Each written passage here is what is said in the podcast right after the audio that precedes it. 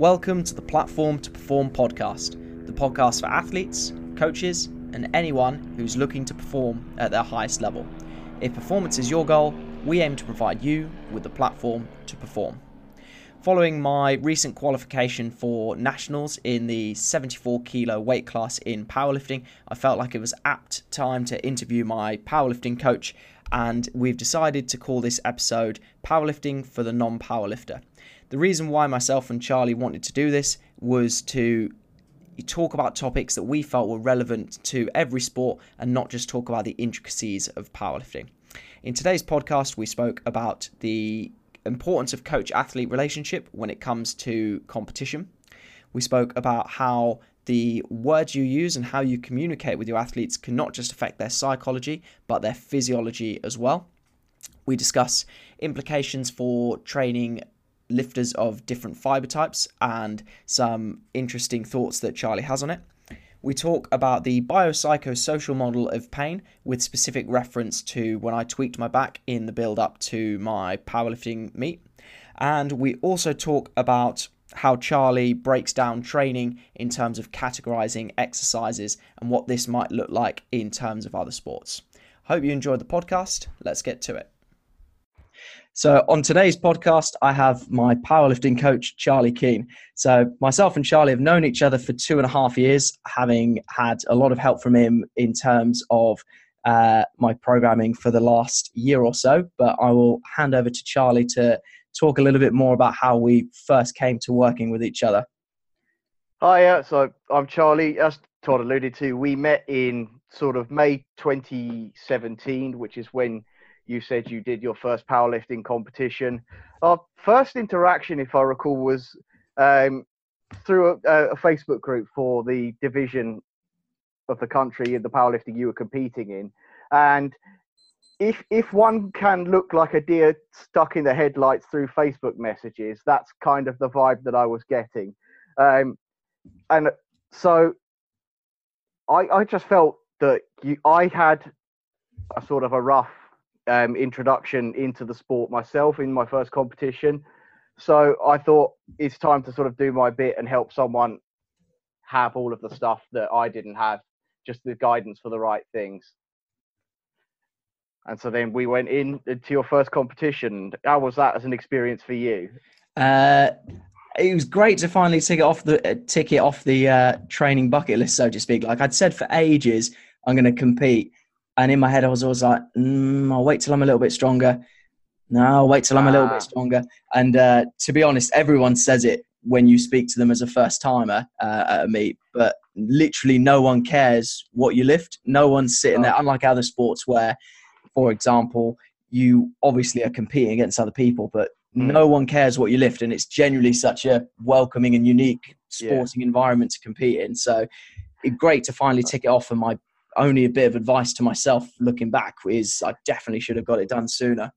No, you're definitely right about that. That no one really cares. I mean, like everyone is having a very similar to experience, similar experience to the one you're having. They're thinking about all of their lists and getting everything else done. And if they're like thinking about you, then they're probably they're wasting energy that they should be channeling elsewhere. So, but as I say, no one cares. It's all, especially in the first comp, you've got that unique opportunity to crack on and do have the experience the way you want to have it. So how did you how do you yourself get into powerlifting in the first instance? Whether it's or what is your why for getting into powerlifting? Where is it whether whether it's you being a coach or you being a competitive powerlifter yourself? Well, I started lifting weights generally, I think, in my second term of my first year at university because I thought that was what was going to make me absolutely irresistible to women. Sadly, that's not materialized, but I've kept on having fun, and so I've just kept on doing it. Um, and then it sort of became a thing where I was doing a little bit of um, Thai boxing with the university club, but I was very, very, um, very light, very skinny, and I wanted to just do something that might help improve my performance and help me kick people harder, mostly. Um, but it eventually became that I enjoyed the weight training more than it than the kickboxing itself. So I sort of started doing less and less kickboxing and more and more weight room training until I was more it was almost completely lifting because that's what I enjoyed more. And then eventually through that, I discovered that powerlifting as a sport or competitive activity was a thing. I thought, hang on, this is perfect. This is like lifting weights, but is, is a competition. This is exactly what it is about. And so, um, yeah, I've, I've been in this um, abusive relationship with the sport ever since about early 2016 and we we chatted off air and obviously spoken a uh, spoken a bit in between uh, the meet and whatnot and we mutually decided or you came up with the idea that the almost the theme of this podcast was going to be powerlifting for the non-powerlifter so to people who've heard me chat about that on social media and have thought what on earth is he banging on about? How do you differentiate between powerlifting as in the sport and powerlifter, which you describe as an identity?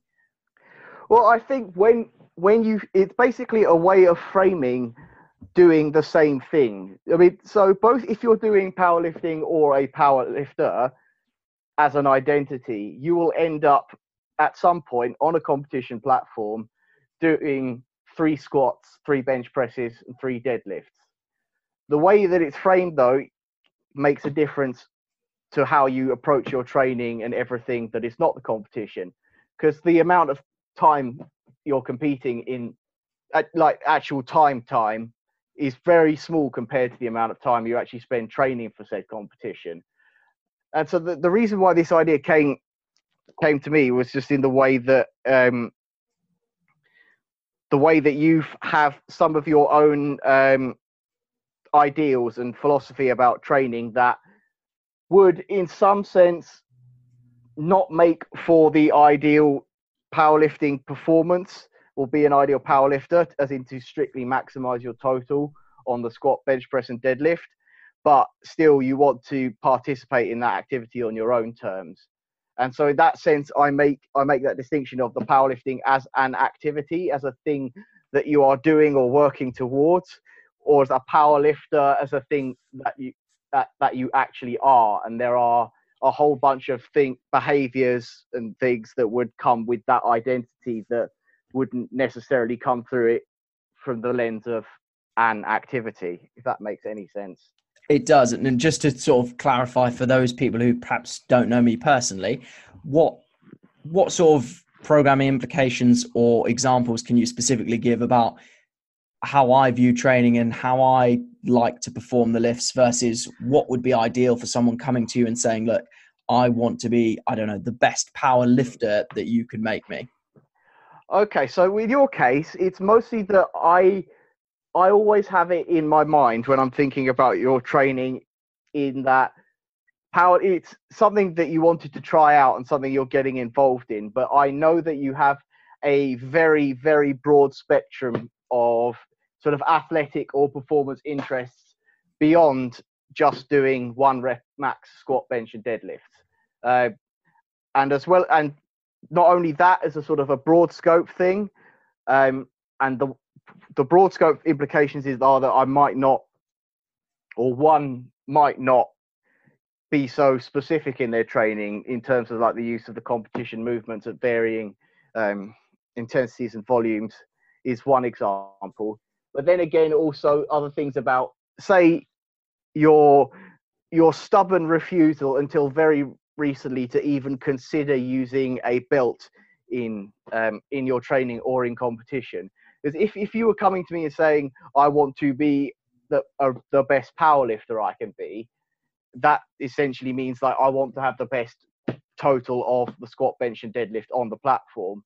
Uh, and that means if you're not using a belt in that context and all of your competitors are, you are just handicapping yourself. Um, and say you're not even bringing your knife to the knife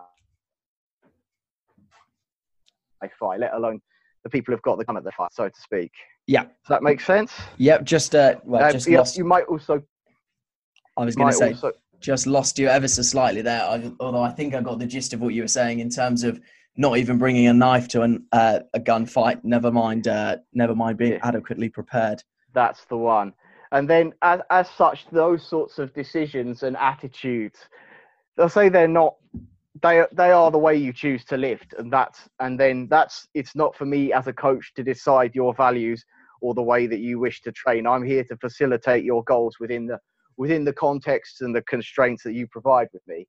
But and so some of the things that lead through are things like the way you squat as well. You mean you squat, as you say, you're basically like sitting your ass onto your heels as, as or as close as you can whenever you squat. Is that that's pretty fair? I think. I think we've gotten a bit better over time, but de- like de- squat depth is something I think that would would be reasonably uh, like a defining characteristic of the way you perform the the the three power lifts. And then that I think then I say that leads to things that will further down the line, such as the sort of ch- tilting and chest falling patterns, which limit your squat, and it means that we then have to change um, assistance and supplemental exercise selection in order to address that. And that may not have been the case if you had been squatting strictly to depth with a belt. You may have had we may have had other decisions um, and other choices to make as a result. And in regards to you just said obviously supplemental lifts, lifts and uh, assistant lifts. So we obviously you as a powerlifting coach and myself as a strength and conditioning coach, we categorize exercises a little bit differently because obviously training a powerlifter and training an athlete are slightly different things. So you mentioned assistance and supplemental lifts. So well, firstly, for people who aren't familiar with these terms, how do you define those terms and what might that look like in an athlete or a powerlifter's training? Okay, so the way that the categorization that I'm using is pretty much taken straight from things that I've learned from um, Mike Tuchscherer of Reactive Training Systems. Uh, so, so you start with the the competition exercise. So it'll be as as performed in the competition um, with the relevant equipment. Then the assistance exercises are exercises that where they are very similar in terms of just how they look to the competition movement, but with a changed emphasis to specifically address a sort of like a technical or a mechanical weakness. Um, so that example of that, if we say we'll take the example of the bench press, if you are a raw bench presser and oftentimes if you go and for a high effort bench press and you miss the reps off the chest, then an assistance exercise would be something like a long, long count pause on the chest, um, or something like a very low pin bench press. So we're looking mostly at addressing the movement in that category, which contrasts with something with the supplemental exercises, which are more um, sort of muscle oriented, where it's sort of be more like close grip bench press or a uh, low incline bench press, those kinds of movements that would would make it make the engine bigger for that particular lift, and then you use the assistance exercises to tune up the engine and get more get more power out of it. And we we sort of chatted after the uh, meet just gone, which we'll get into in a little bit more detail later. But you posed the question to me, sort of half rhetorically saying, did we get the good results we got because of the how I adapted to the strength or the peaking block in the weeks immediately prior to the meet, or was that hard work the result of the uh, vicious hypertrophy program you put me through a few months earlier?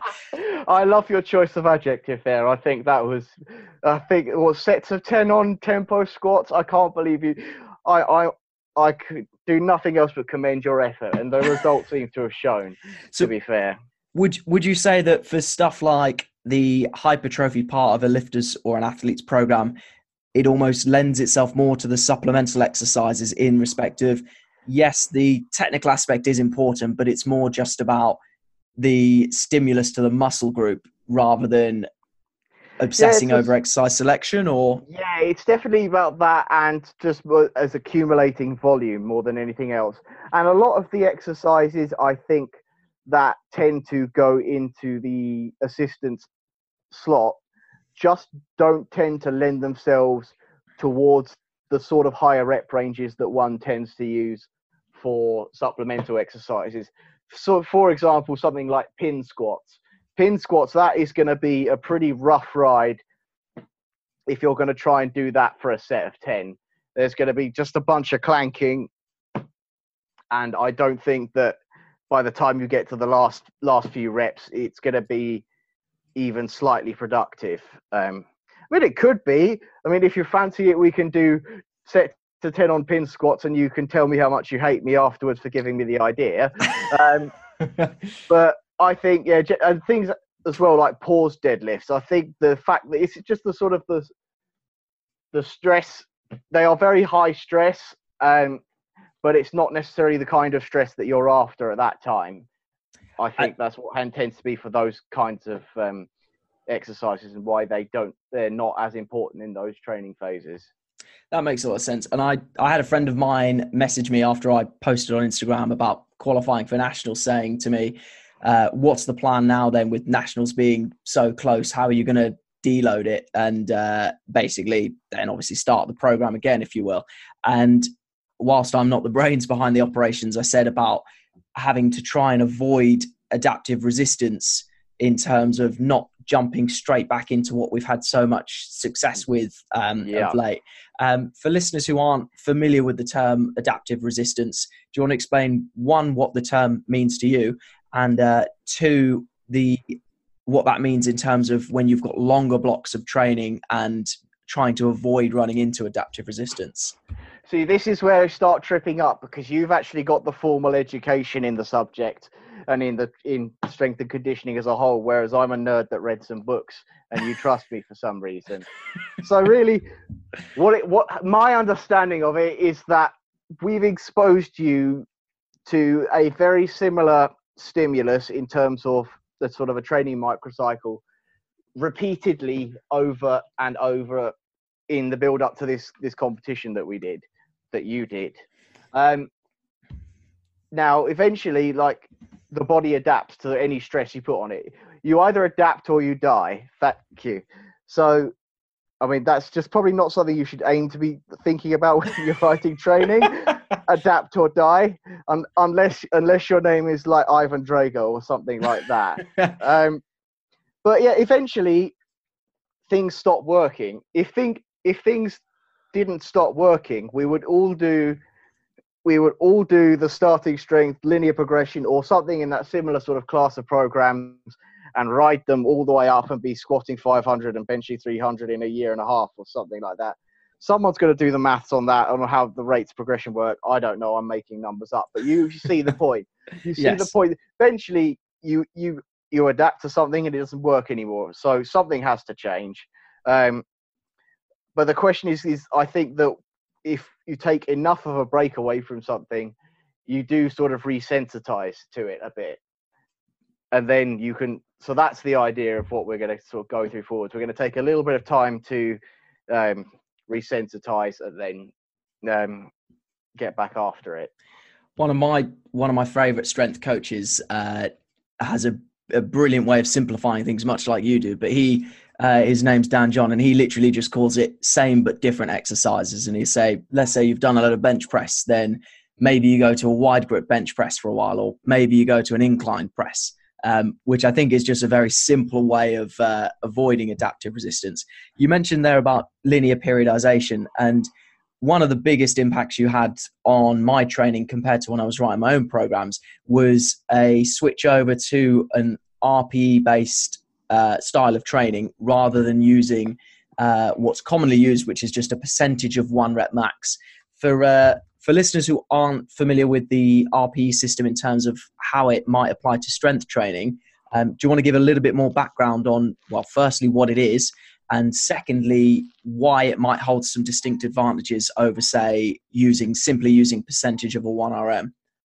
Okay, so RPE as a concept was first or initially developed in the context of aerobic training by Gunnar Borg, and it was on a 6 to 20 scale, and that was to be used for gauging the effort levels of a given session of aerobic work. The idea was that the scale would mean you would multiply that effort level by 10, and then that would give you a rough approximate heart rate that would line up with that kind of intensity of work. So 20 being the top of the scale, and so 200 like max heart rate is sort of where it lines up. And then somewhere along the along the line, a person who I've mentioned earlier on, Mike Tuchscherer, came over and mapped this concept over into into resistance training and specifically into powerlifting. In that we uh, now we have a way to assign a numeric value to the effort required to complete a given set of an exercise. So typically, like if we go backwards from the top for the um, the RPE scale in the context of powerlifting. So an RPE 10 is, is a maximum effort. You could not have completed any more repetitions. Um, nine would be you you finish the set and you could have done one more repetition. Um, eight eight is you've got two. Seven is three, and then anything less than a seven, and things start to get a bit fuzzy. But that's the utility lies at the top of the scale, and you can also have half RPE increments where there's a certain degree of uncertainty um, on how many reps that you could have completed. And in terms of using RPE in athletes training, do you think, or let me think of a better way to phrase this question actually. So, with some of the youth athletes I've been working with over the last couple of years, I've introduced it as a means of making them more mindful about how difficult an effort was and trying to get them to understand that the adaptation comes from the intensity rather than a specific weight on the bar. Uh, right. Obviously, this comes with its own problems in the sense of for someone who's newer to training, you'll see them do an effort and they'll write down, I don't know, a nine. And you're looking at them and you're looking at the effort thinking, eh, it wasn't really a nine. Um, but obviously, their, their newness to training, for want of a better word, means that that RPE might take a while to calibrate. Yeah. How would you go about either framing RPE or introducing it, or maybe not even using it at all, in terms of just getting a gauge on how intense your athlete is finding the training? Well, the thing I think it is most important to realize about RPE, and the thing I think a lot of people who sort of um, sort of wave their hand away at using RPE in their training is that it all there is it's always there whether you measure it, number it, think about it or not there is always a certain amount of effort that it takes you to to complete a given set in your training program. The all all that the RPE is doing is now actually asking you to to think about it. It's literally just going one step further.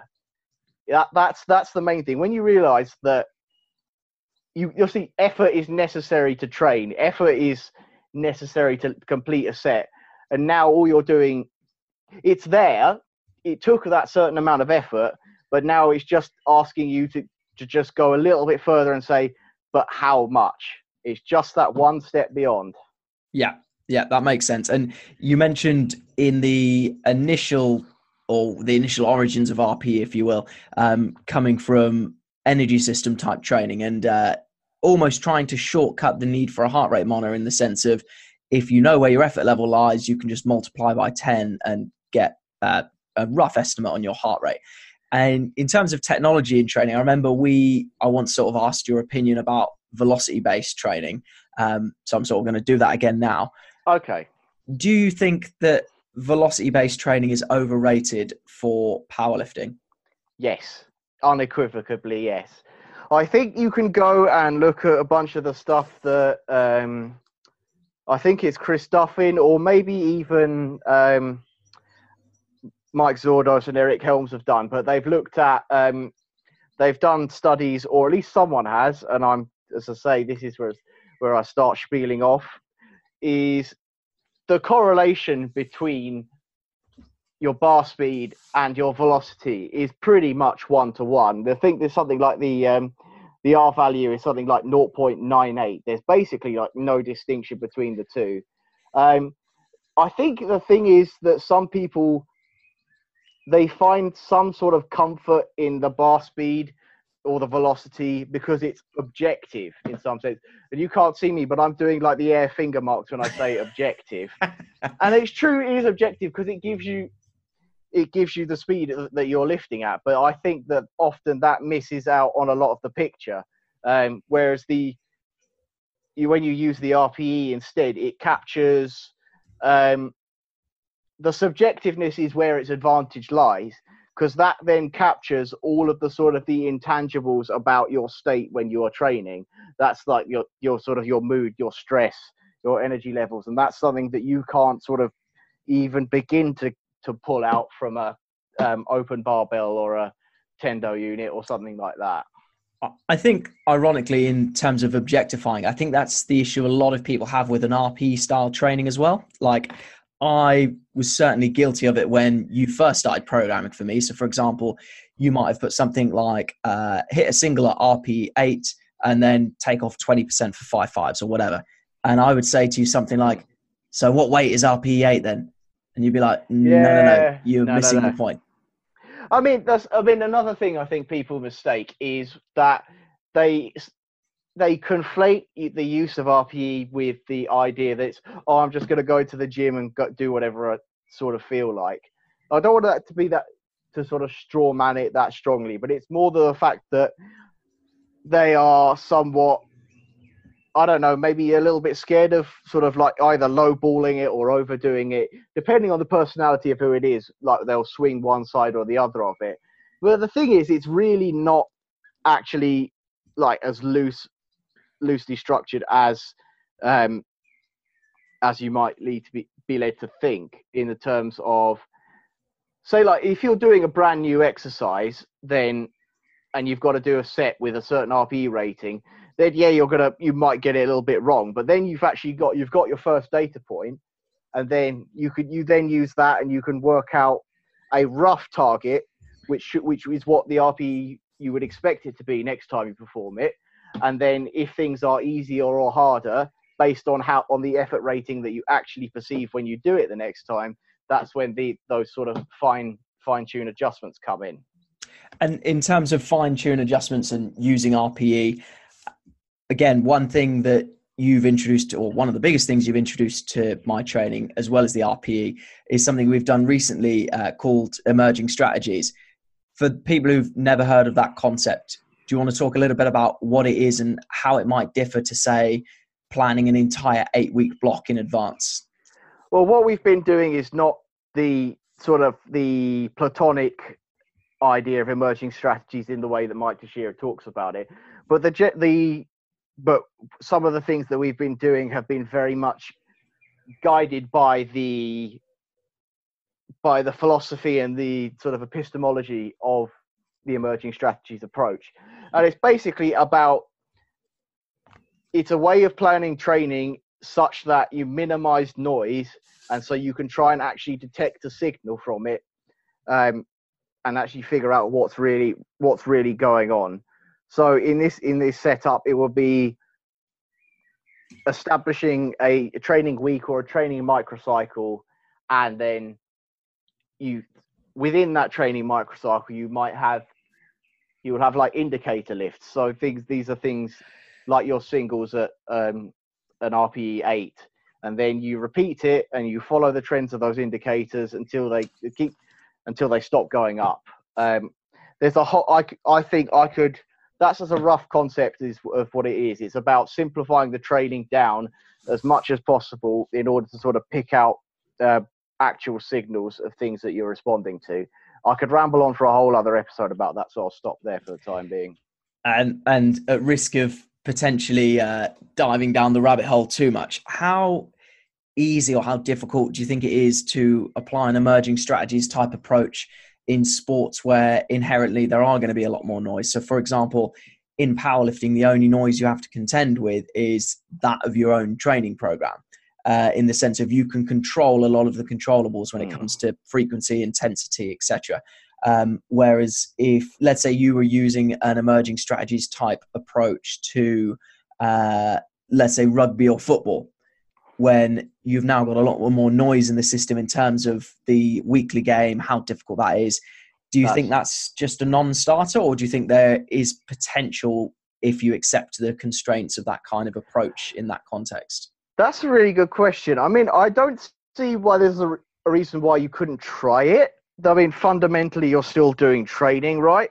So why you would necessarily want to make a whole bunch of undulations in an already chaotic system or a chaotic setup like you would in in a team sport such as rugby or football. Um, just to add more on more chaos on top of chaos wouldn't necessarily make any sense to me. But it's even worth considering that the concept of emerging strategies does not originate in powerlifting. It comes, it came to Mike Tuchscherer through Derek Evely, who in turn worked and is still working with um, Anatoly Bondarchuk to this day. So that's the the whole idea of that sort of repeated um, stimulus to minimize noise and identify signal. It doesn't even start within powerlifting; it starts within track and field. And I think probably the track and field is is, is noisier inherently than powerlifting is. So I I think it, it's something that people could try. I mean, I don't think I'm in any any way qualified or experienced enough to suggest how one might might do it, but I I don't see a reason why not to try it or at least think about it.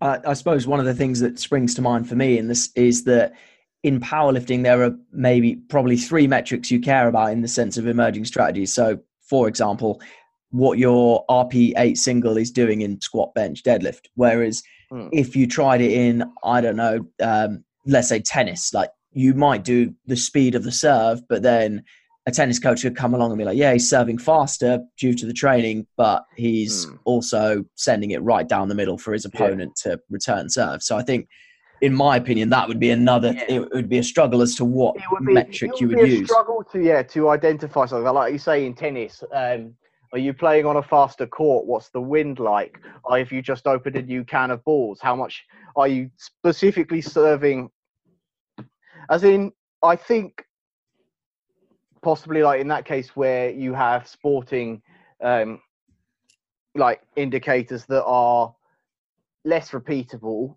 or there's in like less consistent. I think not to say that like the tennis players don't have a consistent serve, but it's harder to measure um, or to identify when two serves are very similar as opposed to say like two squats or two deadlifts. Yeah, that makes a lot of sense. Um, and I'll be damned if I can remember the name, which is awful because I'll have to chase up and put it in the show notes. Um, but you touched upon something there in terms of the other variables that are perhaps a little bit out of control in terms of, for example, uh, the wind, uh, balls, court surface, whatever. What are some of the mistakes you, or off the back of that, what are some of the mistakes you see when it comes to people using technology in training? So, for example, um, we spoke ages ago and you told me about how you stopped using your Fitbit to monitor your sleep data. Yes. Um, what are some of the downsides of using or being overly reliant on technology in training?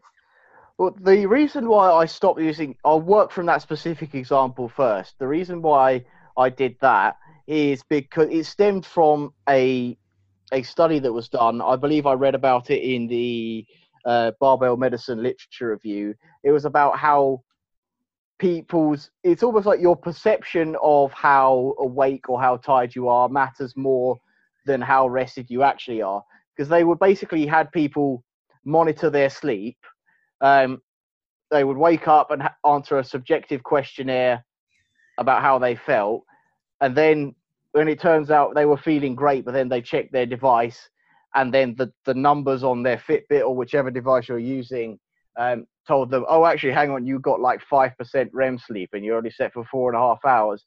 And they, they um, instantly started feeling worse again. And they're like some, some outcomes for the rest of the period of the study that they were looking at, like declined in that group. So it's the fact that there are some things that you, that you don't really want to know about because knowing about them one way or the other like can actually have a impact on your outcomes. And on on that subject and again i haven't put this in the uh, questions i've sent across to you but in terms of coaching an athlete or even coaching myself as an example how difficult is it to tread that line between coaching somebody at a meet when you're like right there's some things they need to know and there's some things which whilst it's nice to know that's probably going to negatively impact their performance even though for example they need to be doing xyz with this lift. How do you tread the balance with a, being a coach at a meet in terms of what you do say and what you just keep to yourself and maybe chat about after the meet? See i think that is very largely dependent on on the athlete in question and their personality and their tendencies. So for example, in your case, I know that you are very analytic. You like to think things through very, very thoroughly and from all angles, and that is often to your detriment. And so that, and the example of how that um, goes through into the into the competition day would be um, your attempt selection. Now, after you've done each of your lifts, we pretty much I just gave you a number, or you already knew you knew the right number. You went over to the desk and gave it to them. But I had written down on my phone about eight different permutations of, of the way that we were going to get to 500 kg based on what you squatted and then what you benched. Because then with we got various different levels of two and a half or five kilo jumps um, to consider that you either you've either already banked or have got to catch up somewhere. And now I imagine this is my my guess that if you were thinking about that at the same time as having to actually go out on the platform and lift them, your focus would not have been there. Then you wouldn't have performed quite as well as you would. Uh, whereas some some people are quite can sort of like take that information, acknowledge it, and then just calm down again. So um, I'll say I think that's very um, that's very much um, as I say athlete dependent. The, also in terms of say like the um, the language you you use on or the things that I might shout at you whilst you're on the platform. I try to make them like as sort of both basically they're as general as possible and they are more about sort of effort than they are about anything technical because like by the time you're at the competition it's too late to do anything technique wise at least in terms of a raw powerlifting competition so you've just got to make sure that they get the most the most important thing done settle in and then get ready to work. And diving into or sorry going back to you mentioned in the fitbit study you read that they as soon as the person wearing the fitbit had received information that was potentially negative i you didn't sleep as well as you thought and that then influenced their behavior uh, i would just want to talk about the biopsychosocial model of pain which again is worth a whole podcast in itself oh, oh absolutely. we'll we'll keep it brief from uh, that regard. So while, while just before you dovetail into that, I'm just very quickly going through an issue of the barbell medicine literature review because it's relevant about the the sort of like nocebo from um, information gathering. Um, the the paper was called "Learning One's Genetic Risk Changes Physiology Independent of Actual Genetic Risk." That was by Turnwald et al. in 2018. So there this this is in a similar way to the um, sort of like the nocebo sleep studies. This was people being told they either had a certain genotype which either made them more have a higher risk or higher resilience to a certain um, certain like physical stressor, and then obviously they had split it four ways, and the people that were told they were more resilient had better outcomes regardless of what their actual uh, genotyping was. So that's something that you might, I think that is probably the most uh, illustrative example of that whole concept. And I'll go back to the biopsychosocial yeah, question I had sorry, in a second. Um, but that raises another point and a question I asked you a while back about uh, programming implications for, let's say, quote unquote, fast twitch athletes versus slow twitch athletes. And you brought up a couple of really interesting points in regards to actually determining and defining fast twitch and slow twitch athletes, which to some listeners might sound um, a little bit uh, teaching people to suck eggs because we've all seen athletes who are ridiculously explosive. We've all seen athletes who can uh, bash out the long duration work for hours on end, and it's very easy to place people into this fast twitch and slow twitch box. Um, can you just share some of the thoughts that you shared with me when it came to that me questioning about programming for faster or slower twitch athletes? Oh god, I can't remember, man. I just dumped everything I was thinking about into that blog post and then sort of left it there. I just, um, if you want, you can link that one in the show notes at this point. But that's basically how we conflate slow twitch and fast twitch in in meaning things that they don't actually mean. Um, we think about it in terms of what we actually know is they they tend to be able to have like a high power output or like be able to maintain a certain level of effort for a long period of time You don't know that they're slow twitch or they're fast twitch unless you've actually like taken a muscle biopsy and had it analyzed in a lab. So, and then the implications are that the, the language you use on them can then affect their the attitudes to the training that you then give them. So if you if you if if someone has had it ingrained into them that they are a quote unquote slow twitch athlete, um, and you use that language when you're training someone in the weight room who is say being a long distance runner, you may have potentially sort of substantially like reduced their potential positive outcomes because their their buy-in is not there anymore because they're not expecting it to work because of that language that and that sort of idea that you set in their head.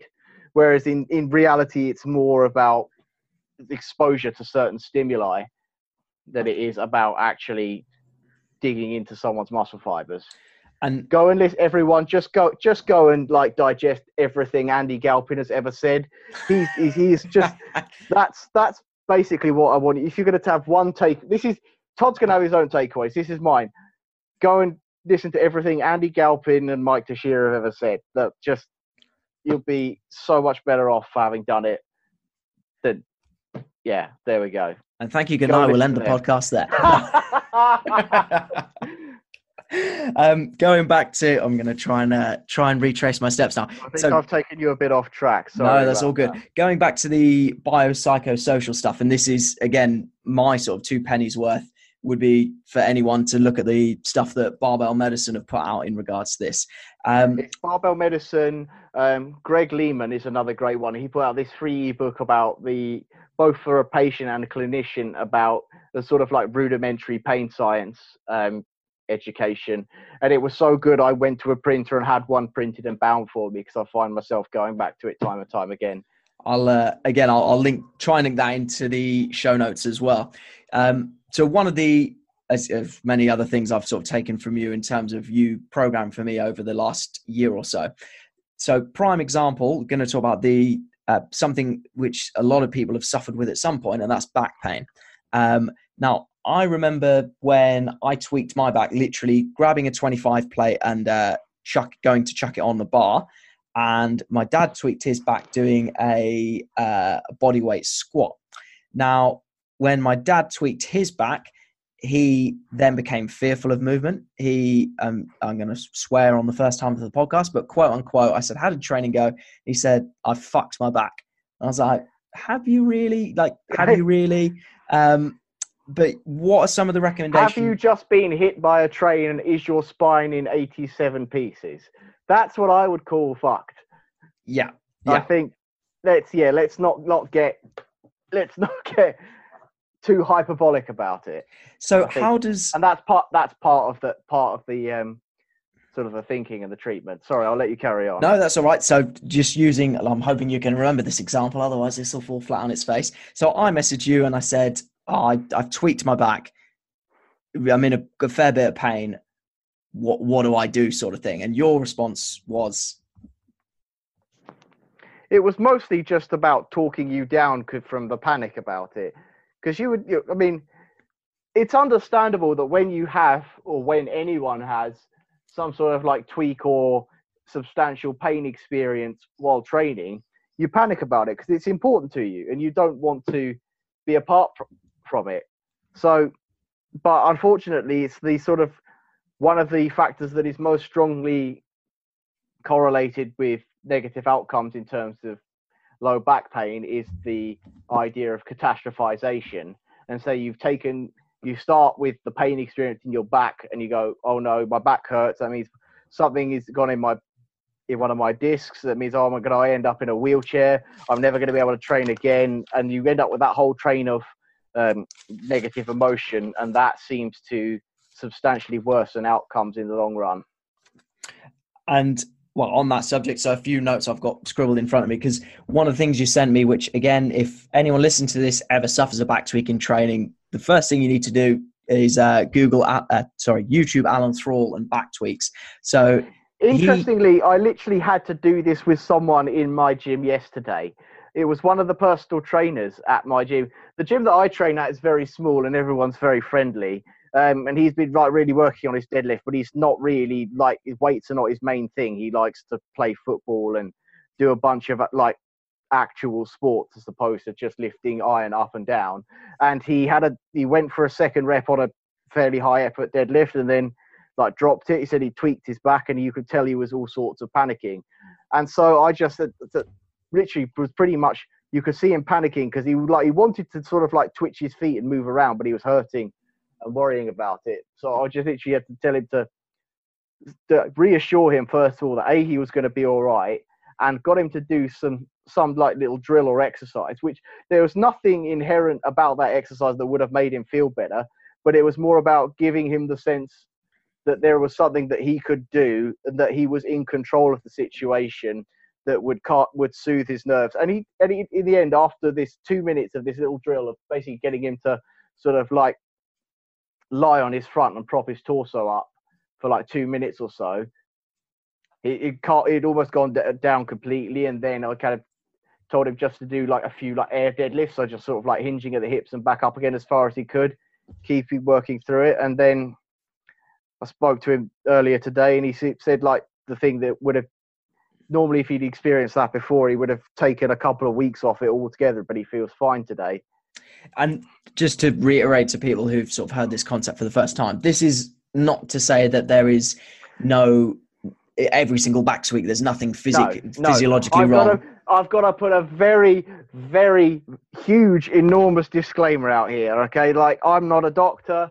I'm not a physio, I, but I have seen real impact in taking this biopsychosocial approach to pain as experience explicitly in the context of weight room training in pretty much always in adult males.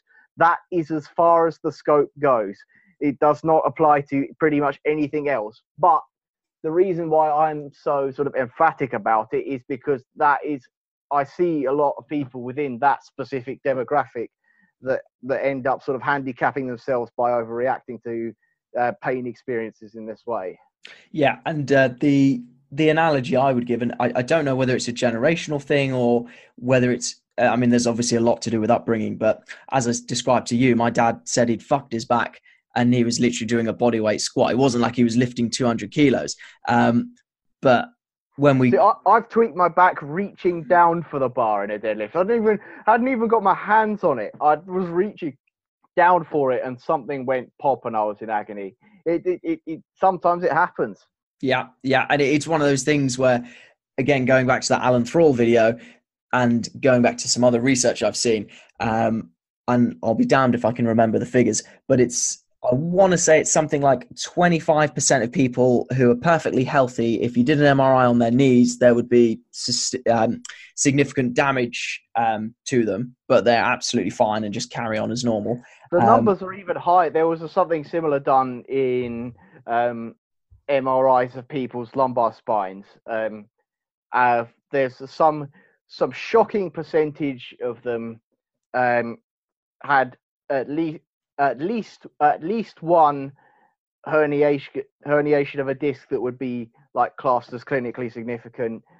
And of that big proportion like a, a fraction of a percent of them actually reported any pain or any sort of symptoms at all. I will and, i'll have to dig that that specific source out for you afterwards but that's just such that's such a important illustrative result of this this framework, I think. And just to sum up the content that you've passed on to me and sort of how I've approached my back tweak versus say my dad. Um, so my dad comes back and says he's fucked my back, he's fucked his back. Sorry. Um, I send a similar response to you, and you say, "Watch this," and they literally talk about right. Is there a load that you can use that is less painful, even if it's body weight? Is there a different if there a different range of motion you can use in the same exercise that is less painful so let's say you go from full depth back squatting uh, arse to grass like i tend to do to maybe a box squat or parallel um, yeah. and just basically trying to keep some kind of training stimulus in there not just for the physical uh, side of things but just the fact that by very notion that you are continuing to move and being reassured is going to well literally reassure you that everything is not as broken as you might perceive it to be. No, that is exact. That is exactly what it is. It's as much about as giving as much autonomy and keeping the locus of control within the within the athlete or the injured person that we speak of. It's about keeping it with them because if there's something you can do, then there's something you can do, and then that is that does reinforce that sort of autonomy and that helps build the reassurance that you're not as as your dad say fucked. Yeah yeah and one of my again trying not to go off on a tangent here but one of my pet peeves when i have athletes see physios is when the physio says yeah just take two weeks off and come back and see me. And i'm like um if you've sprained your left ankle there's a hell of a lot you can still be doing even yeah, if you don't want to rehab yeah. said issue why would you not want to take two weeks to just like bench until your pecs fall off? I don't understand. I do not understand why you would not want to do that. I was going to say every youth and male athlete I've ever coached. I was going to say like I'd be like jumping eh, jumping at it if I was like 16. I wrecked my ankle. It's like all right, it's time to. Oh, we're going to get. I'm going to look like say like Johnny Bravo by the time I'm back on the pitch or something. You're like, coach, I've uh, I've heard of this German volume training, and uh, oh. Uh, I realise we've got uh, so far into the podcast, and I've almost skipped past the whole notes I've jotted down for the uh, Challenge 500 malarkey. Um, so, oh yeah, we want to talk about that, I suppose. The... Yeah, I mean, I suppose we've not. It's it was a uh, pretty, pretty big, pretty big deal, you know. Yeah. right. So uh, right. for those for those people who I've not bored to death with it, um, to introduce what I mean by that is uh, when I first started powerlifting, my first total, which was the only competition that I didn't work with uh, Charlie for. I totaled 420 kilos in the 74 kilo weight class, and the weekend just gone. Um, I think four or five competitions later. I think Charlie knows the numbers better than I do, um, but totaled 500 kilos at 74 kilos body weight, which means that I've qualified for nationals, which will be on uh, September the 1st.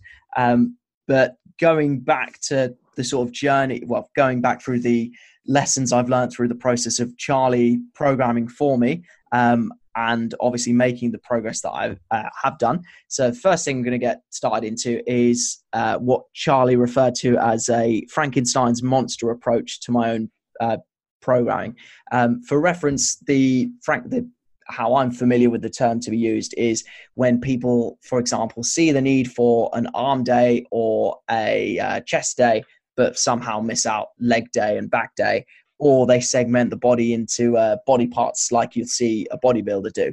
Um, but when you said that I was Frankenstein monstering my training, so to speak, you weren't referring to body parts. Um, no.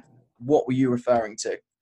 Well, I was referring to you taking vet, taking programs or templates that exist, say like online or wherever you might find them, um, and sort of stitching them together and hoping you end up with a coherent, uh, successful program at the end. So, like for example, say, right, you're going to do Smolov Junior for your bench. You're going to do Jonnie Candito's nine-week program for your squats, and you're going to do what Ed Coan did for the deadlifts, and you're going to mush that all together, and that's going to be your program. That's sort of what I was referring to.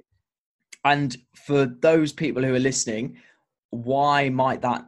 Why is that actually a pretty poor way of looking at things? Um, it's a poor way of looking at things if you don't know what you're doing, because oftentimes these like, especially for these sort of like single lift programs, they tend to be like specialization cycles, and with a specialization cycle, you're necessarily going to have higher stress on that particular thing that you're focusing on. But there is only a there is a only a total amount of tra- and it's a finite amount of training stress that you're going to be able to handle from and recover from. So if you're going to take a bunch of different programs and throw them all together, if you you may end up stitching together three different specialization cycles, and you end up with what would be drastically too much work, um, and then yeah, as a result, you may increase your risk of um, you won't get the result you you'll you expect to see because you'll be in so much fatigue that any it, all the fatigue is going to ludicrously outscale like fitness or adaptation, um, and that level of chronic overwork um, correlates with increased um, injury risk with of, sort, of sorts of injuries that we discussed earlier. And in regards to the fitness fatigue uh, theory, which I imagine a lot of people listening to this podcast will be uh, somewhat familiar with, in regards to how quickly certain qualities uh, recover and adapt. Going into the meet of the weekend, we did a slightly different taper for uh, my bench press. Do you want to chat a little bit about um, the well, one, the logic behind that, and two, what it was that made us decide that that might have been a more effective route to go than what we'd done previously? Well, so it has been both my personal experience, my experience with you and your training outcomes, and the experience of other coaches of powerlifting that I have spoken to, both at a distance and in person, that the the sort of the the fitness aspect, say for something like the bench press, is tends to decay a lot faster than it does for the squat or the deadlift. I think that's I think the reasons for those is kind of twofold. Is a that the the loads used typically in, in the in the raw bench press are substantially lower than they ever are um, compared to the squat or the deadlift. Um, you, I think you can look if you want. You can go and do some maths on the data set from Open Powerlifting and work out the um, so even just like the average component percentage wise that your bench makes up of a raw total, but it is often quite a bit lower. And the other thing is, I think that the the um, the bench stress is is relatively decoupled, whereas I think there is a lot of lot of overlap in the sort of the um, in the curves, well, overlap and correlation with the curve, say like for the squat, the dead deadlift, because they they involve a lot of the same muscle groups, uh, and so I think as a result that you've got a bigger thing to sort of come up from, so it takes a while for it, everything to start to appear to decline again. And going, uh, I think it was a podcast you sent me with Mike Tuchscherer and uh, Derek Evely, where he was talking about uh, time to peak in terms of powerlifting and saying that there could be a case of counting. Um, so again, you'll hopefully correct me if I'm wrong, as this is uh, it's not a it's not an area that I'm hugely familiar with, but just have a basic grasp. But basically, the concept being that um, each athlete has a certain amount or a certain time to peak that works for uh, seems to work for them in a certain scenario. And if you haven't listened to it already, Derek Evely and Mike Tuchscherer talking uh, in one of the RTS uh, Reactive Training Systems podcasts. Derek Evely talks about training a heptathlete and exposures to the jumping events. And Bondarchuk said to him that there was a certain athlete needed 40 exposures to the jumps in order to peak. But they didn't realize that the high jump and the long jump are so similar that they count as a separate exposure. So, for example, you might need 40 total, but that's made up of 20 exposures to the high jump, 20 exposures to the long jump, rather than 40 each. And he suggested that if you're looking at that for a powerlifting perspective, that a deadlift and squat exposure might be so similar that they count for the same, which again would kind of tie in with what you're saying about bench pressing needing more exposure there, because there, there's less. There would be an interesting way to sort of test that out, or at least try and start teasing that out.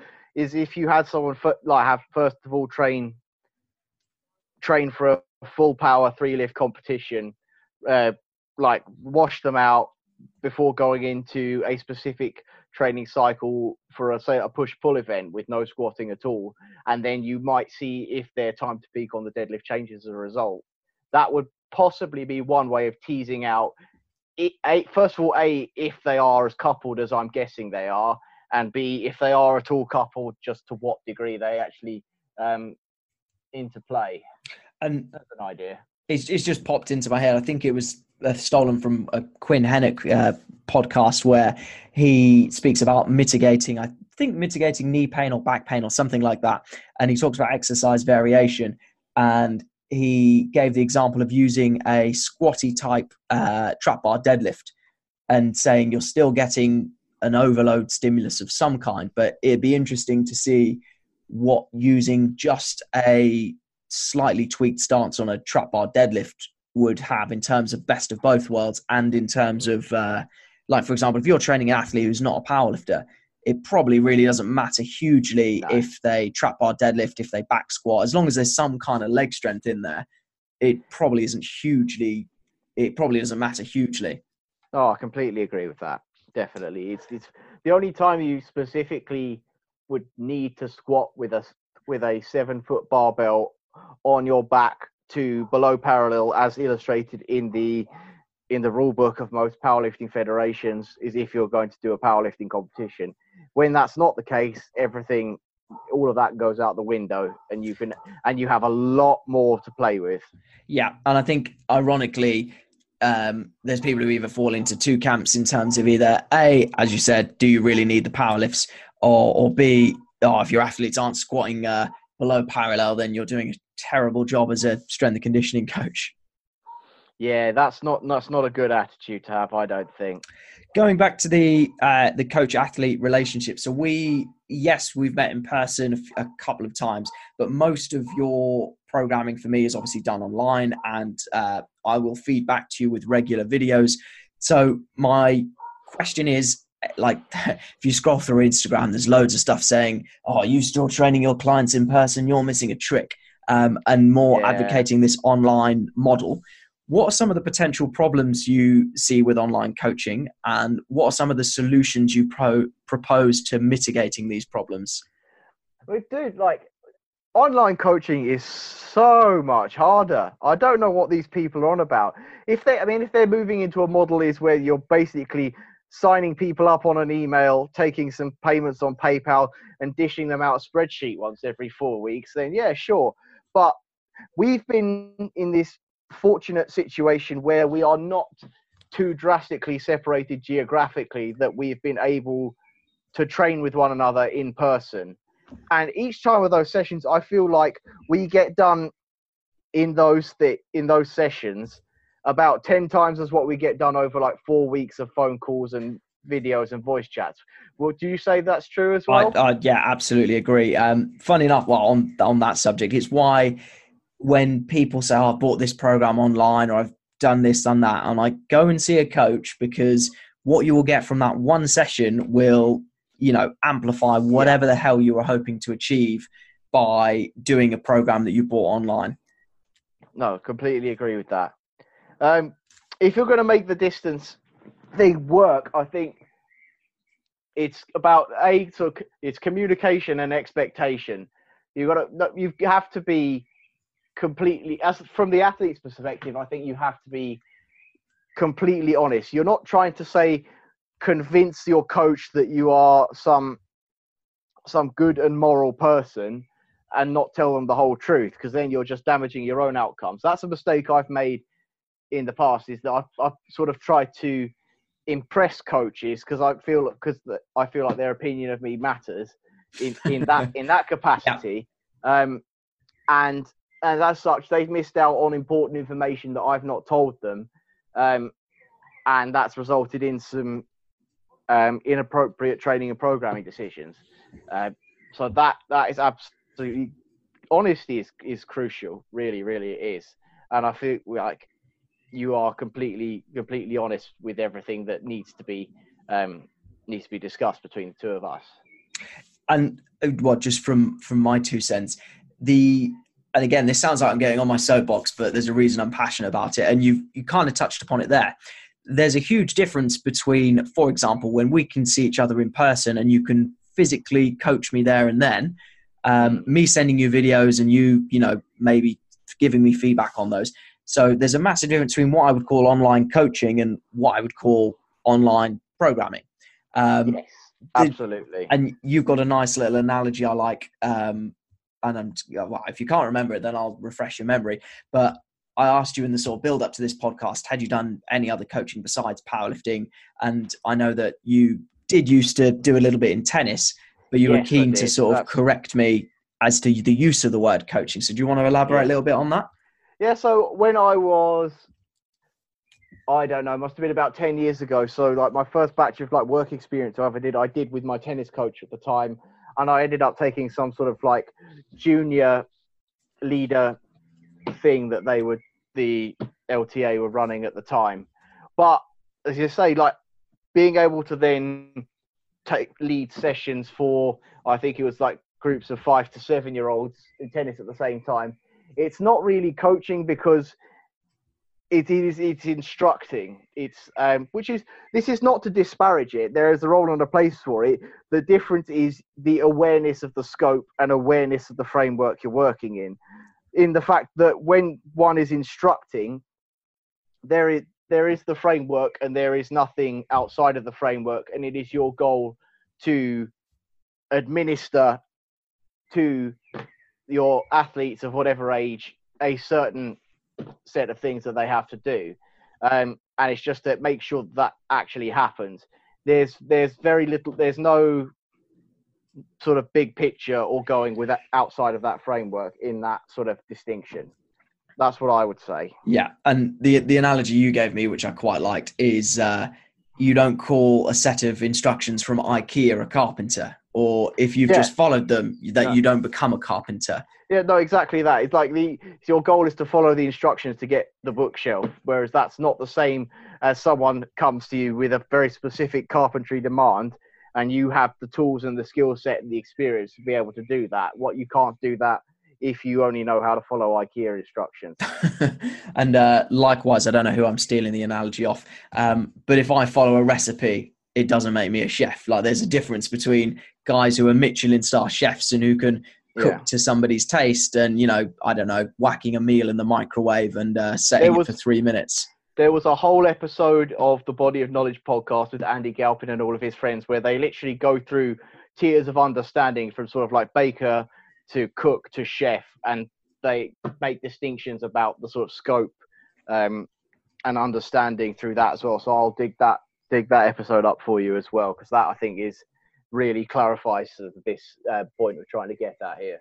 Perfect. And we, you sort of mentioned uh, quite a while ago in the podcast about the our sort of relationship um, in terms of you know what works for me in comp and the difference about oh, I know this, but I'm going to stay quiet because that's actually going to make things worse. Um, yeah. How important do you think the coach athlete relationship is when it comes to programming and training? So, obviously, there's you know the science behind progressive overload and maybe um, being able to analyze someone's weaknesses and pick exercises for them. Um, how important do you think it is, for example, um, when you were programming for me? Obviously, I've previously trained myself. I've got my own preconceived, for right, for better or worse, ideas of training myself. Um, how important is getting to understand the, an athlete who has trained who isn't a blank canvas before it comes to designing a program that is going to benefit them physiologically but also psychologically where they look at it and think yeah i'm going to uh, i'm going to make some progress with this program. I think that's probably like as important if not uh, more important than than the actual mechanics of the numbers and the sets and the reps and the rpes and all of that thing. Um, it's the sort of it's to say there's the buy-in or that stuff that brett bartholomew talks about but really it's just sort of about um, being genuine and being having integrity. So like when when there's things that I don't know, and there are lots of things that I don't know, and you ask me a lot of good questions a lot of the time, but I have to say I don't know to a lot of the questions that you ask me, and I think that's important that I I know my own scope, and I know when to tell you that we're doing something a bit more experimental, and we've been working together for long enough that there's some trust there. Absolutely. If there's anything that looks completely whack, you will pull me up on it and say, "Are you sure that's right?" and I'll either tell you, "Yes, get back to your tempo squatting, stop being a wuss," um, or I'll go, "Oh yes, hang on, I messed that up. Let me fix it." But it's a set of ten with a three-second lower and a three-second rise. Are you sure yes. there's not a mistake? Oh yes, oh yes. Suffer, little one. And uh, it brings me joy. this is the only reason I make you do these things. There is no, there is no challenge 500. There is no meet prep. It is just to see you suffer. Oh, shh, he's on to me. He's on and, to me, guys. Let me go. Uh, another thing I've noted down is the, and this is why I enjoy our chats uh, in and around training so much um, is about the benefits of speaking to coaches from other disciplines. So, for example, um, I think it's fair to say you from a powerlifting coaching perspective and myself from a strength conditioning coaching perspective, there are certain things which we um, debate or disagree or uh, entertain each other's opinions on. Yeah. Um, one of the interesting ones I found that we chatted about was uh, push pull ratio. Now, I remember when you first started uh, programming for me, and I was sort of counting up the push reps to the pull reps. And in strength and conditioning, there's this idea, rightly or wrongly, of uh, balance, for want of a better word. Um, and as with everything in strength and conditioning, the pendulum swings one way and then the other. So for people who aren't familiar with push pull ratio, there's this preconceived idea, and I'll be honest, I haven't actually seen any research on it, which is bizarre considering how strongly some people have an opinion on it.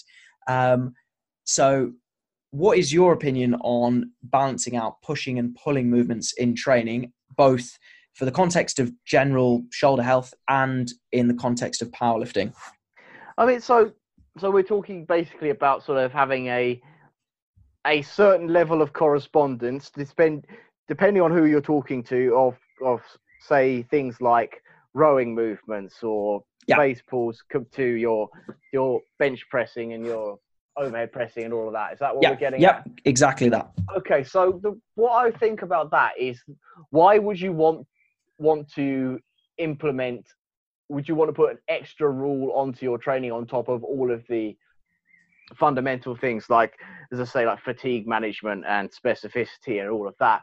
And there's only two reasons I can think of why you would implement any extra rule on top of that. Um, and they are either it improves your performance outcomes or B, it, it mitigates injury risk. Um, in terms of improving performance outcomes, I say I'm not particularly sold on that, especially if it's in the context of someone who's doing an actual sport rather than powerlifting, for example, because then all weight training for them is necessarily general. Yeah. So the any sort of carryover is going to be fairly limited unless they are, say, brand new to any kind of movement or exercise altogether. Um, injury management. I mean, I think the idea comes from there's the idea of being nice and balanced and symmetric. It just it sounds nice, right? It feels nice when you say it. To say, "Oh, my shoulders are healthy because they are balanced, and my push pull ratios are balanced, and I'm symmetric, and I am yeah. Vitruvian or whatever, whatever have you." Um, but I've just not seen it pan out. I just no.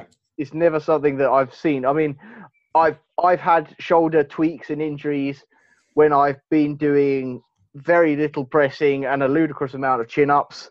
Um, so that's something in particular when I was training for an obstacle course race and my shoulder ended up hurting. And I've had times when I've been doing uh, 30 odd sets of raw bench pressing a week, basically no rowing, lat pull downs, chin ups, or anything at all. And for sustained periods of time and had no shoulder pain. So yeah, again, I, I, I don't wish I don't wish to extrapolate my anecdote out into a population wide assertion because that would be really really stupid of me. But I just I, it's something that I think is founded on an idea that sits that seems nice um, in our heads when we think about it, but I think is perhaps of dubious utility yeah. in actuality. Yeah, and uh, my big word for the day, uh, or second big word for the day, with hiatus on my Instagram stories is uh, spious, which is basically something that sounds plausible, and I probably butchered the pronunciation, but something that sounds plausible but is fundamentally uh, not true. Um, again, I, I, think I stole it from Andy Galpin when uh, he was talking about Joe Rogan and saying that no, there is actually not less oxygen at the top of Mount Everest. Please stop saying that. And mm it's the partial pressures. Uh, anyway, yes, before I before I uh, before I waffle on, uh, three questions to wrap up. So, uh, okay, first one is if you could spend a period of time observing any coach um, coaching their athletes, who would you spend time with and why? Oh, um, that's I think it'd be Mike Tuchscherer or John Kiely, one of the two. They have a lot of overlap in their thinking uh, they just apply it to different sports mostly at the moment. Um, just mostly because, I mean, again, we could probably go for another episode just talking about the two papers and the ideas that John Kiely's put out.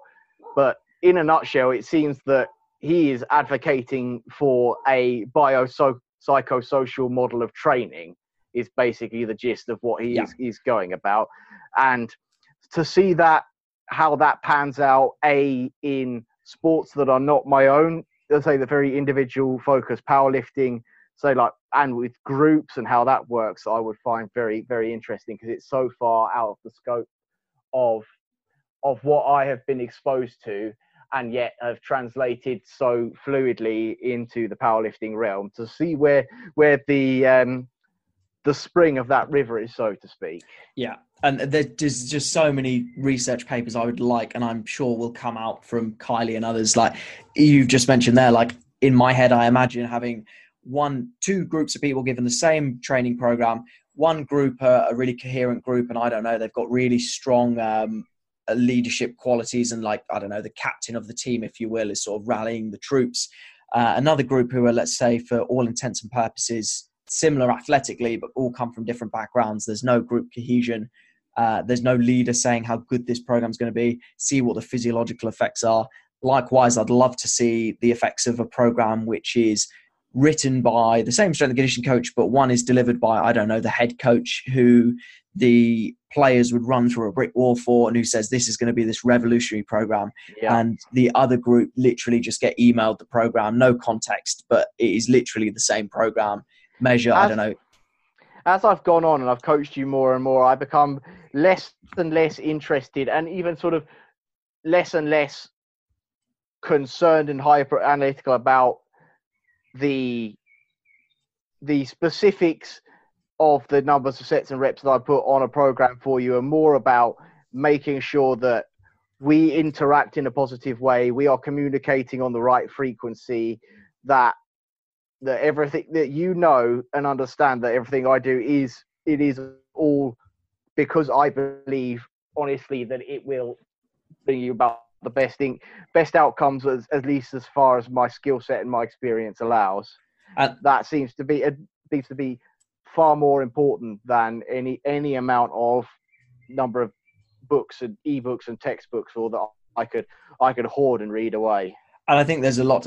I mean, anyone who knows me will like when they say to me, "Oh, you you don't write your own programs." I'm like, "Of course I bloody don't. Like if I write, I don't know, five sets of five, and then I get there on the day and I'm like, oh, it feels a bit heavy, and maybe I do three, or I feel great, maybe I do six. I'm like, oh, I don't want to undertrain, I don't want to overtrain, and like it's just so much easier to be like, oh, why five sets of five? Oh, Charlie's got me on five sets yeah. of five. It's just that's, that was going to be something. Something, if I may, I'll ask you one question before you you finish asking me your questions and we wrap this up. Is first of all, it always I'm always humbled when working with you because you are the professional with regards to sports uh, training uh, and all of that. That's with your profession. That's what your livelihood depends on. Um, so, two questions about a what you say what made you want to be coached generally at all in in terms specifically for powerlifting, and then the other prong of that question is why some rando that turned up to your competition at last minute gave you a singlet, gave you a slap on the back, and went and told you to do something stupid on the deadlift. Brilliant. Um, so I'm, I'm, really selling myself here, aren't I? I was going yeah, to say anyone listening is just going to think he's just fluked his way to 500 just because he really gets on with his coach and is gullible enough to. Uh, do whatever the coach tells him to. He's got him doing sets of 10 on a oh, yeah. tempo squat. And uh, yeah, no. Um, so for me, it's the fact of uh, there was absolutely no reason or no gain from yourself to help me out, give me a singlet to uh, work out when I should be taking my attempts in order to um, time my uh, warm ups well. Like there was absolutely no um, what's the word I'm looking for.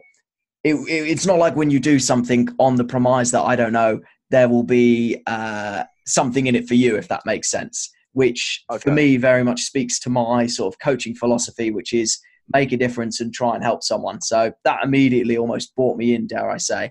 Um, okay. Definitely a conceived notion that you knew what you were doing, uh, and obviously spoke from experience.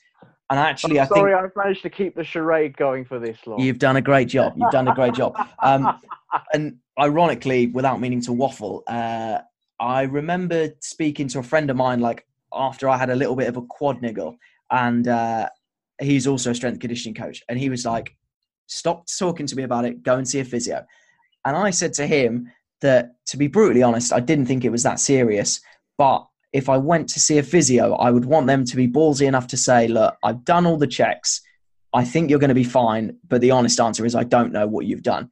And I would actually respect that opinion more. Even if I'd paid for that opinion, I would respect it a lot more.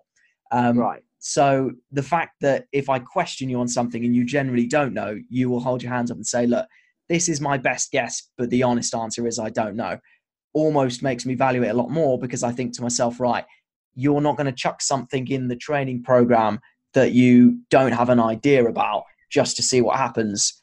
No. It's something you've put in there to the best of your experience. So whilst I am a strength and conditioning coach. Or if there is something that is truly experimental, then we talk it through beforehand and we ag- agree on it. It's, it's, I won't just dictate to you. No, and equally, even though we have, you know, you have sort of run experience with my training, it's not been, oh, I just wonder if this will work and uh, I've got a sort of studious subject who will willingly uh, comply. It's more, this is what I'm thinking. Here's why I think it's going to help. Yeah. Does this sound like something you're happy with? And also, from an egotistical point of view, I obviously am obsessed with my own training. So to have somebody fighting my corner and you know almost being able to keep me accountable which is a massive thing like i'll happily let myself down as i said if i write five sets of five and i do four sets of five i can live with myself if you put down five sets of five on the program and i did four sets of five i would be like fuck i've now got to admit that i've wasted his time like as, as somebody who writes programs myself when somebody says i didn't do what you put down i'm like well why like you know why why are you wasting my time so the accountability, the knowledge of being able to break down the lifts. Like it's one thing, obviously, strength and conditioning coach. The clue is in the title. You you know, part of your role is you know, depending on which way you slice and dice, it is to get them stronger in relation to helping them with their sport. Um, but getting somebody strong in the context of powerlifting and the technical proficiency of the lift, that's part of your knowledge base that I value massively, as well as the openness, the honesty, and you saying, right, I think I've just got a feeling this will work. What do you think about that? Like, both from a art and science perspective, that for me is invaluable. Okay. And I appreciate your kind words. And I've completely forgotten if there was a second part to that question or not. Well, no, you answered the second part. The second part was was about me specifically, uh, as opposed to anyone else, and the fact that I was just someone who showed up to help. I mean, you had, you had, answered that. Showing up to help, definitely, well, definitely in itself, you know, helps. Like in the with the athletes I've worked on, I believe there's a reason to see more of what they're about than just them in training. So, uh, being able to bounce stuff off you, which is completely irrelevant to my own training, but it's just my sort of thoughts on training or sport or performance, is uh, also a very useful adjunct as well. Um, the penultimate question I've got is uh, one recommended resource for the listeners. So I would, if the resource is a lifting based one, I'd also like you to give a non lifting based one, but it can be anything you like. Um, lifting based barbell medicine, their podcast, their website, their articles, everything they've put out is just, it was paradigm shifting for me, like in terms of understanding pain, in terms of understanding training stress properly and all the intangibles that go into it. It was just huge for me, and I think everyone should go and digest, especially all of their ones on um, pain and injury management for lifters and athletes. These should be just required reading. It really is that good, and it is that. It's practical as well. It's not just airy fairy. It's like you can immediately finish it and take away the, those ideas and start working with your um, with your athletes in pretty much any context. Awesome. And a non-lifting based one? Oh, I don't know. Oh, um, what are your audience? What are your audience interested in? Oh well, uh, all two of them have told me that. Uh, That's just me and you, yeah. Yeah, just me and you. And uh, if it gets to three listeners, then uh, my mum will be involved somewhere. No, oh. so I'm gonna I'm gonna make one on your behalf, which or a couple of resources that you've recommended to me, which I've dived into. Um, so currently reading, and I hope you can remember the author's name, but currently reading uh, Digital Minimalism, which was oh uh, Cal Newport. That's yep. the one. Yeah, that's a Digi- really good book. Um, so digital minimalism is basically not so much about saying abort all uh, ideas that involve technology, but just questioning our best use of technology. And I think, as well as the programming side of things, so for example, I think we get a lot more from the process from you saying, right, these are the hours I will be available. Jot any questions down. If it's serious, WhatsApp me, but let's not have drawn out essays of conversations on WhatsApp which are unproductive. Um, and likewise, just in terms of getting stuff done rather than spending hours on end on Instagram pointlessly, yeah. you know. Um, it's all about it's the the in one word the book is about intent. It's just don't intent and autonomy. Don't let your intent be sapped away by things that may not actually matter as much to you as you think. Amen to that. Amen to that. Um, any others you can think of off the top of your head, or do you want me to go to the last question? Go to the last question. If I think of anything, I'll let you know. You can stick them in the show notes. Awesome. Um, and just final question is: if anyone's got any further questions for you based on stuff we've covered in the podcast, how can people get in touch with you? Uh, they can't. They basically. Can't. I mean, well, they they can try. They can try and find me, but I, I, if you go so far as to find a way to contact me, then I will answer your questions. But really, why? You can just ask someone like you or someone who actually knows what they're. The, not thoroughly consumed by imposter syndrome and might actually give you give you a proper answer. That's very humble of you. This is when you realise I put your address on uh, Facebook, Instagram, and oh, Twitter. You cheeky and, uh. People come up with pitchforks and burning blazes and. Uh, demand to well, know if, how you got a, a model to 500 kilos. Maybe, maybe, if I can sell them a 99, 1999 ebook on a challenge 500 thing, then maybe it's worth it, you know? I was going to say. No, no, no. Good luck. Uh, yeah, the uh, the Charlie Keane Challenge 500 kilo program, adapt or die. oh, that's. I think I might have to change my blog uh, my blog tagline to adapt or die now. that's gonna that's gonna be the thing, isn't it? I was gonna say when you see uh, the Challenge 500 kilo uh, yeah. program floating about, and that's the tagline, you can uh, yeah. you can take all royalties. It's the other. It's the other parallel I've, I've made, isn't it? That the idea is that if you're not stressed, you're dead. It's the same thing, really, isn't it? brilliant. Right. I think that's a brilliant place to wrap up, mate. And uh, oh, thank you very much I, for. I am grateful that uh, you've allowed me to work with you, and it's always humbling that someone who is a professional you've you've worked with me, um, and it's definitely been you've been working with me and not me just administering to you, and I I enjoy every second of it. I really do. Well, the as I said, the uh, the pleasure's all mine, and I'm more than grateful that you've taken someone who literally entered powerlifting just for the sake of feeling somewhat competitive, um, and now qualified for nationals. Bearing in mind, I've never really, as you said earlier in the podcast, I've seen powerlifting as a tool rather than the uh, the be all and end all. But to take someone with that sort of attitude and mindset and qualify for nationals is uh, a lot of credit to you, mate. A lot of credit to you. Yeah the effort's all yours. I'll give you some numbers, and you're crazy enough to get them done. So it's all on you, mate. Well done. Right. Before we uh, before we begin to sound like a romantic first date, let's uh, we'll end the podcast there. Thanks very much, mate. Much appreciated. Thank you. Take care, mate. Bye bye.